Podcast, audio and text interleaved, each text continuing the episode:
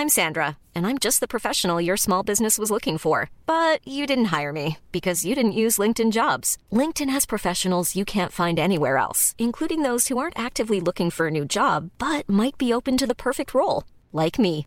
In a given month, over 70% of LinkedIn users don't visit other leading job sites. So if you're not looking on LinkedIn, you'll miss out on great candidates like Sandra. Start hiring professionals like a professional. Post your free job on linkedin.com/people today. By texting 64000, you agree to receive recurring automated marketing messages from Babbel. Message and data rates may apply. No purchase required. Terms apply. Available at babbel.com slash TNC. I always wanted to learn Spanish, but I never thought I'd have the time. Then I discovered Babbel. Babbel's lessons are fun. They only take like 10 or 15 minutes, and in three weeks, presto, you're starting to speak another language. Like magic. I love that Babbel's lessons aren't just robots talking. They're voiced by native speakers, so you get the pronunciation just right. It's incredible. After using Babbel, I'm ready to start having real conversations in French. There's all kinds of ways to learn. Use Babbel's podcasts or games or videos. You can even join live classes with a language teacher. If you want to learn a language, there's no faster, easier, better way than Babbel. Babbel. Babbel. Babbel, évidemment. Text radio to 64000 to try Babbel for free. That's radio to 64000 to try Babbel free. R A D I O to 64000. Tony Media. Het is oorlog in Europa. Gaan we allemaal dood in een kernoorlog? Nee, ik denk het niet. Gaat de oorlog de wereld veranderen? Dat weet ik zeker. In samenwerking met Dagblad Trouw probeer ik met deze podcast grip te krijgen op de oorlog. Hier houd ik je wekelijks op de hoogte van de situatie in Oekraïne en Rusland. Ik begin met een huishoudelijke mededeling. Op maandag 13 maart bestaat de podcast 1 jaar. En er is dan een uitzending met publiek in de Bali in Amsterdam. Ik ga in gesprek met gasten en ik maak ook een grote pan met borsch. Er zal ook Salo zijn. Ik zal ook uitleggen wat het dan is. Salo. Hopelijk is er ook muziek. Ik moet het allemaal nog een beetje regelen. Je kan wel alvast je kaartje kopen. Alle inkomsten gaan naar goede doelen in Oekraïne. Een link naar de Bali staat in de show notes. En dit gebeurde er in week 50 van de oorlog. Rusland is nog steeds bezig met de belegering van de stad Bakhmut. Het ziet er niet zo best uit voor de Oekraïners en de kans bestaat dat ze de stad binnenkort op moeten geven. Maar dat gebeurt dan wel pas na een maandenlange strijd die het leven heeft gekost aan duizenden Russen. Die niet ingezet kunnen worden in een eventueel voorjaarsoffensief. Het gebeurt aan de Russische kant allemaal zonder enige waarde te hechten aan een soldatenleven. Volgens een gevluchte soldaat van Wagner worden ze de loopgraaf uitgestuurd met het bevel: blijf rennen tot je dood bent. Nou, super motiverend. Verder beschiet Rusland elke dag nog steeds Oekraïne met raketten. Je merkt wel een verschuiving in de doelen. Tot een paar weken werd er gericht op elektriciteitscentrales in de grote steden. En nu zijn die doelwitten wat meer verspreid. Bommen vallen ook in kleinere steden en zelfs dorpen. Alleen gisteren al waren er negen raketaanvallen. En daarbij vielen vier gewonden en een dode. En het lijkt een beetje een nieuwe fase in te luiden. Dat eigenlijk geen enkele Oekraïner zich meer veilig kan wanen. Maar tegelijkertijd lijkt de elektriciteitsvoorziening beter te zijn dan in de afgelopen paar maanden. Die raketten die zijn voor een deel afkomstig uit Iran. En daar ontploften deze week enkele fabrieken in de stad Isfahan in Iran.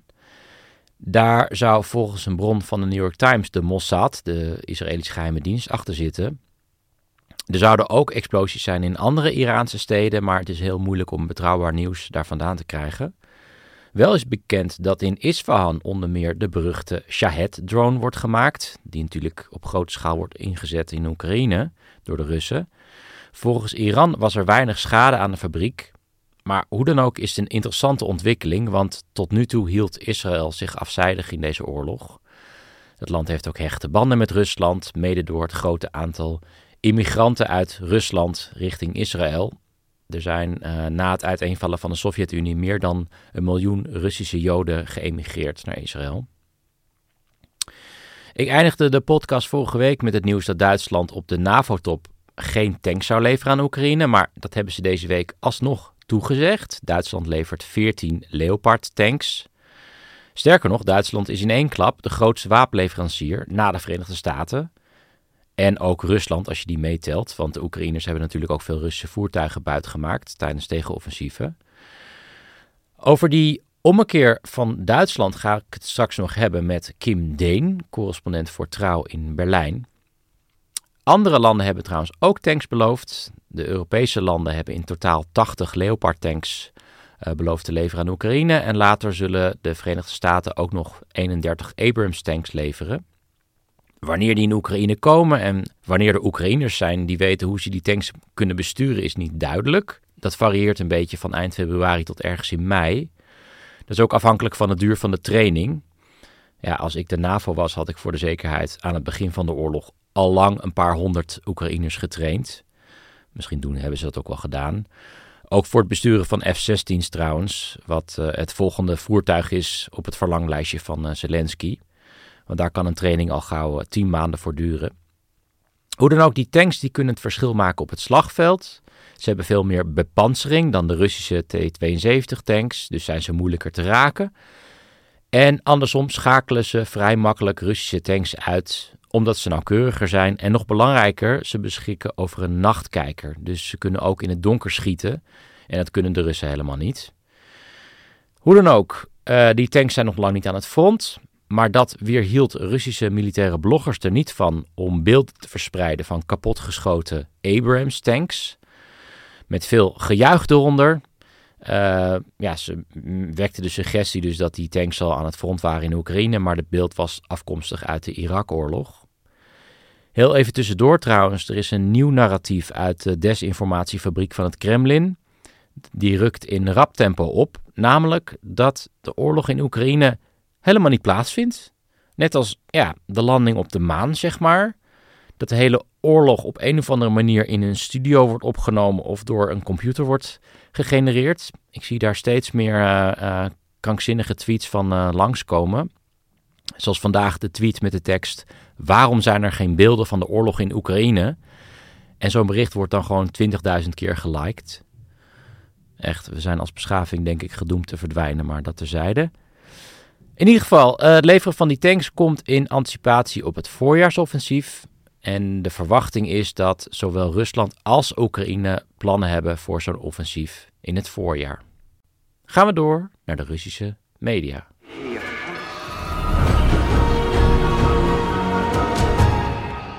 De grip van Poetin op de Russische samenleving neemt intussen Stalin-achtige proporties aan.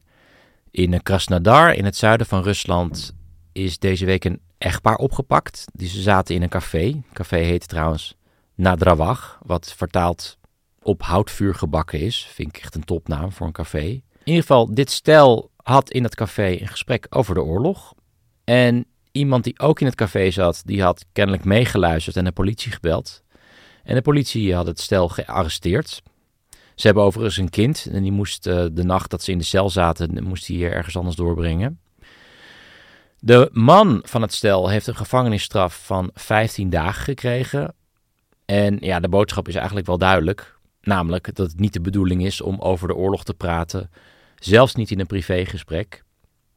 Overigens dook Stalin deze week ook op in Volgograd. De naambordjes zijn daar veranderd in Stalingrad, zoals de stad ook eerder heette. Misschien in verband met een bezoek van Poetin uh, deze week aan de stad. Um, ook de vrijheid van internet wordt in Rusland verder beperkt. Dat blijkt uit een stuk van Medusa, de Russische journalistieke site. En die wisten hun handen te leggen op wat interne documenten van Yandex. Dat is zeg maar de Russische Google. Is veel populairder dan Google in Rusland. En in dat document waren regels opgesteld waarin staat dat bij sommige zoekwoorden bepaalde afbeeldingen niet worden getoond. Nou, normaal worden die regels opgesteld om bijvoorbeeld pornoafbeeldingen te voorkomen. Maar uit dit document blijkt dat de afbeelding van Poetin niet mag worden getoond bij bepaalde zoektermen. En kennelijk zijn dit termen die dus vaak worden gebruikt voor het omschrijven van Poetin. Zoals bijvoorbeeld pisdabol, wat vrij vertaald betekent een zak stront die ook een leugenaar is. Maar ook man in de bunker, dat is een hele populaire naam voor Poetin op dit moment in Rusland.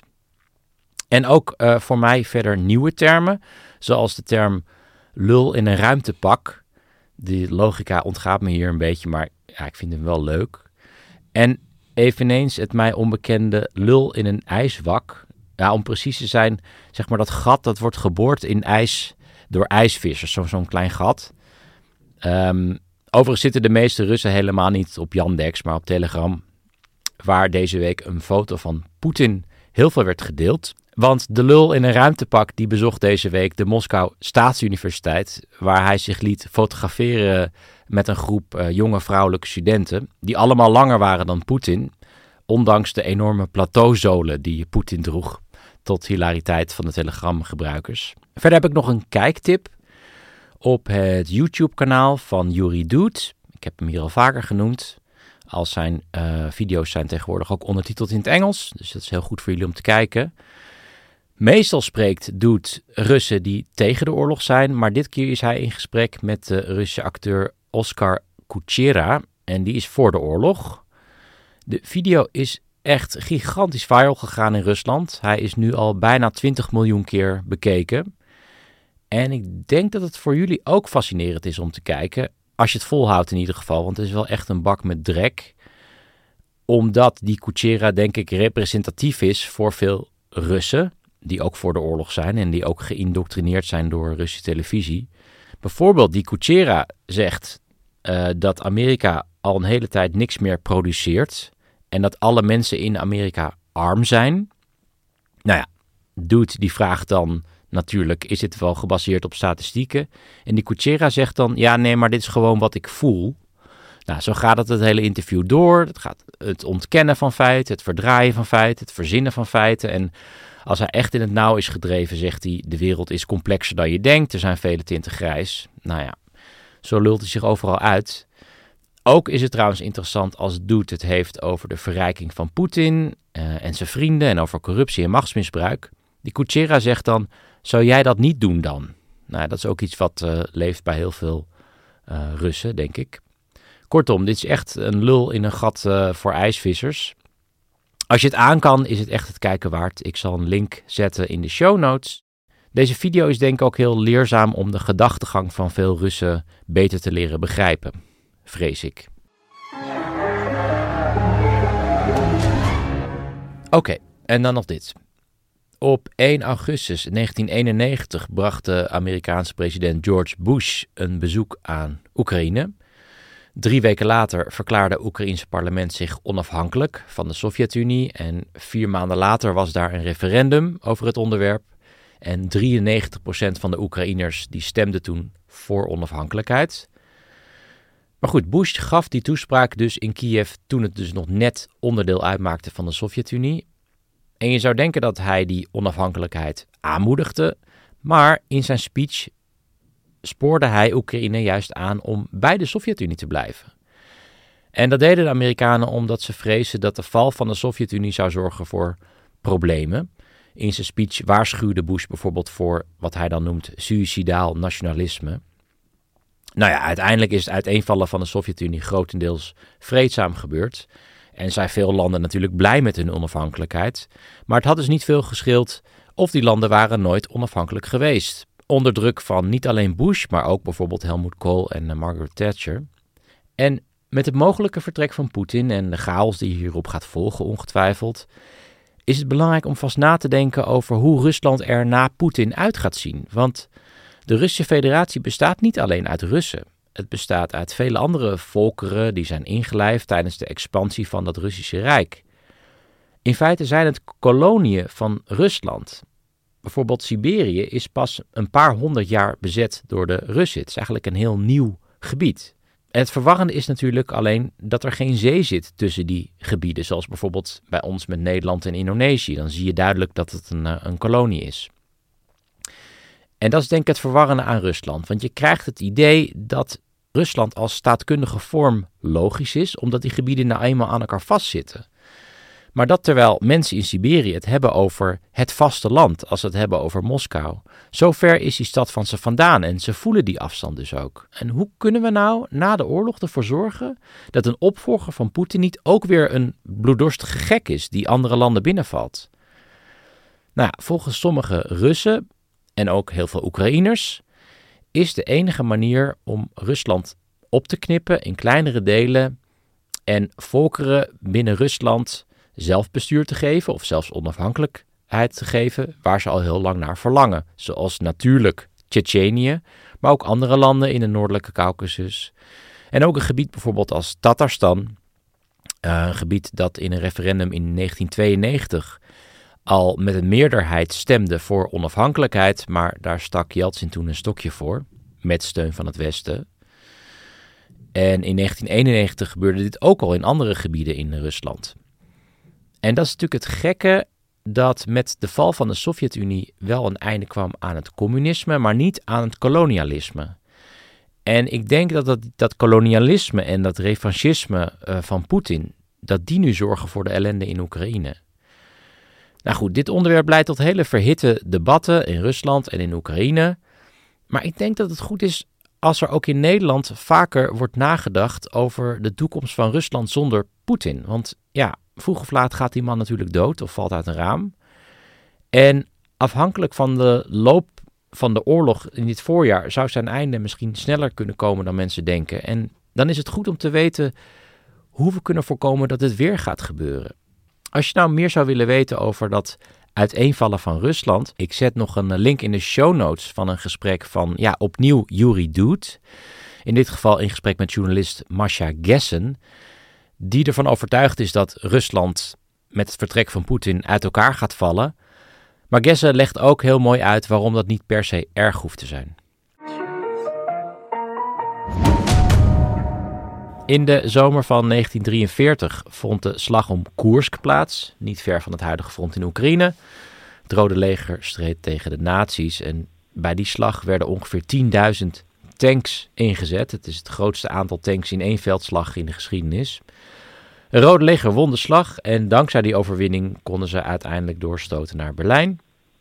En nu, precies 80 jaar later, rijden er straks voor het eerst weer Duitse tanks in deze contraien. De Leopard tanks, waar ik het eerder in de podcast al over had.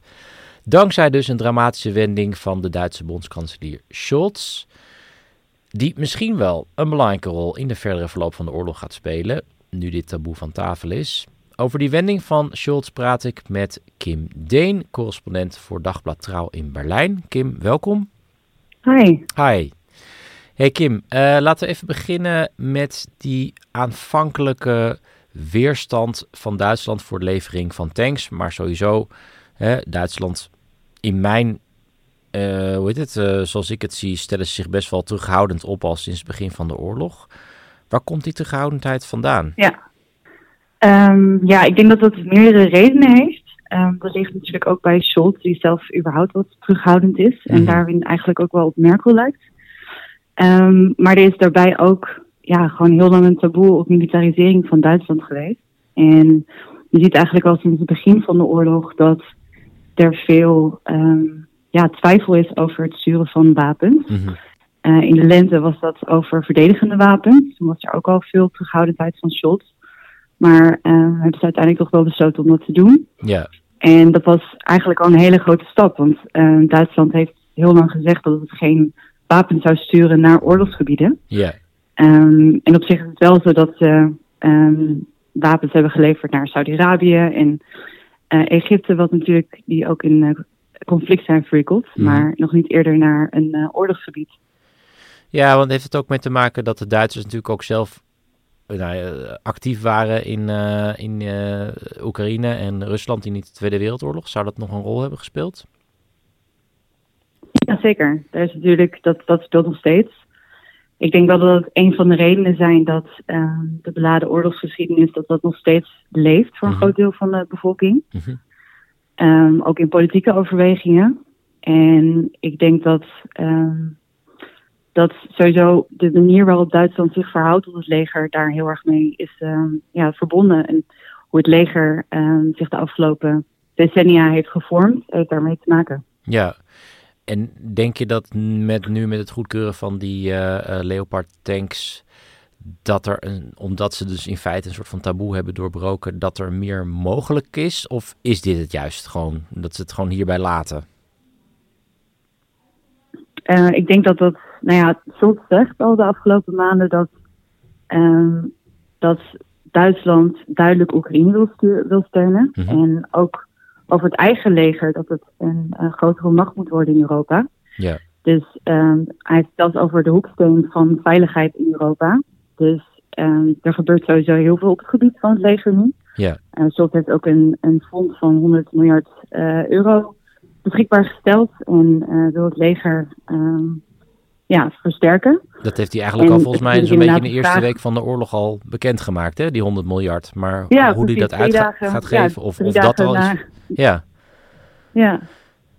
Ja, precies. Hij heeft het echt over een tijdwende. Dus een, eh, ja, een eh, verandering in, in, in de tijd. Ehm, dat Duitsland de verantwoordelijkheid ook ziet dat ehm, zeker nu. eh, daar wordt natuurlijk al lang over gesproken dat er weinig, dat er minder steun is, of minder interesse van Amerika om ehm, Europa te steunen ja, in veiligheid. En daar heeft Duitsland een hele lange tijd op geleund. ja. En dat ja, Duitsland eigenlijk meer het heft in eigen handen moet nemen. En dat, daar is mee bezig. Maar het leger heeft gewoon heel veel moeite om, eh, ja, om na jarenlange ehm, bezuiniging en uitholling van het leger om, om eh, echt ook die positie in te nemen in Europa. Ja, En het is dus ook de vraag bijvoorbeeld hoeveel steun Duitsland ook daadwerkelijk kan leveren aan Oekraïne. En natuurlijk ook de wil vanwege de geschiedenis en ehm, ja. ja, want als je het hebt over die geschiedenis of over die terughoudendheid, je had het net over Scholz en eh, over het politieke st- standpunt, maar hoe zit het met de Duitse bevolking? Zijn die over het algemeen ook zo terughoudend als Scholz? Ja, ik denk dat ehm, als ik nou, ook hier een beetje rondvraag in Duitsland, dan zijn er veel mensen die eigenlijk juist ehm, er heel erg achter staan hoe Scholz zich opstelt. Dat ehm er is natuurlijk ook een verdeling is. Je ziet ook bijvoorbeeld zelfs in, in de politiek dat de, de coalitiepartners van de SPD, de Groenen en de FDP, die zijn juist de hele tijd ook aan het hameren dat Duitsland meer moet doen. Mhm. Of die, die geeft daar in ieder geval. En er is een deel van de bevolking die dat ook vindt. Die vindt dat Duitsland ook juist vanuit de geschiedenis een verantwoordelijkheid heeft om mensenrechten te beschermen. Om, ehm, zeker in Oekraïne, ook in Oekraïne werd heel lang gezegd, ehm, Duitsland heeft juist een verantwoordelijkheid om te helpen om wapens te sturen naar Oekraïne om zichzelf te kunnen beschermen Ja. eh, in nog zo'n oorlog. Ehm, en veel Duitsers vinden dat ook.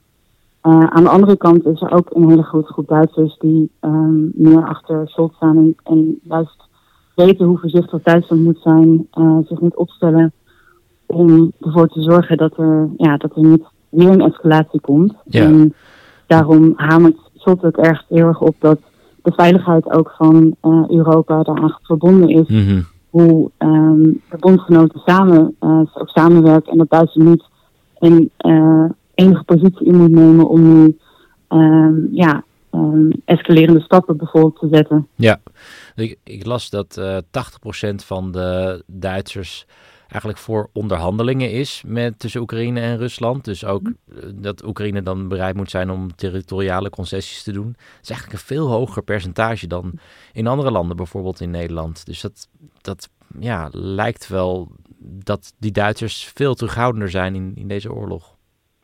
Duitse volk. Ja, zeker. Nou, we gaan het zien de komende tijd of het echt een kantelpunt is geweest voor, voor Duitsland en voor Scholz. Kim Deen in ieder geval, dankjewel vanuit Berlijn. Ja, graag gedaan.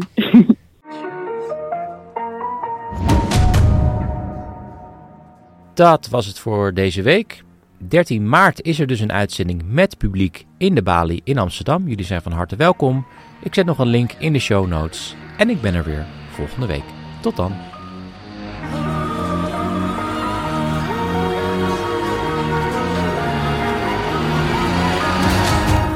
Dit was een productie van Tony Media en Dagblad Trouw. Voor meer verdieping ga naar trouw.nl. Even when we're on a budget, we still deserve nice things. Quince is a place to scoop up stunning high-end goods for 50 to 80% less than similar brands. They have buttery soft cashmere sweaters starting at $50, luxurious Italian leather bags, and so much more.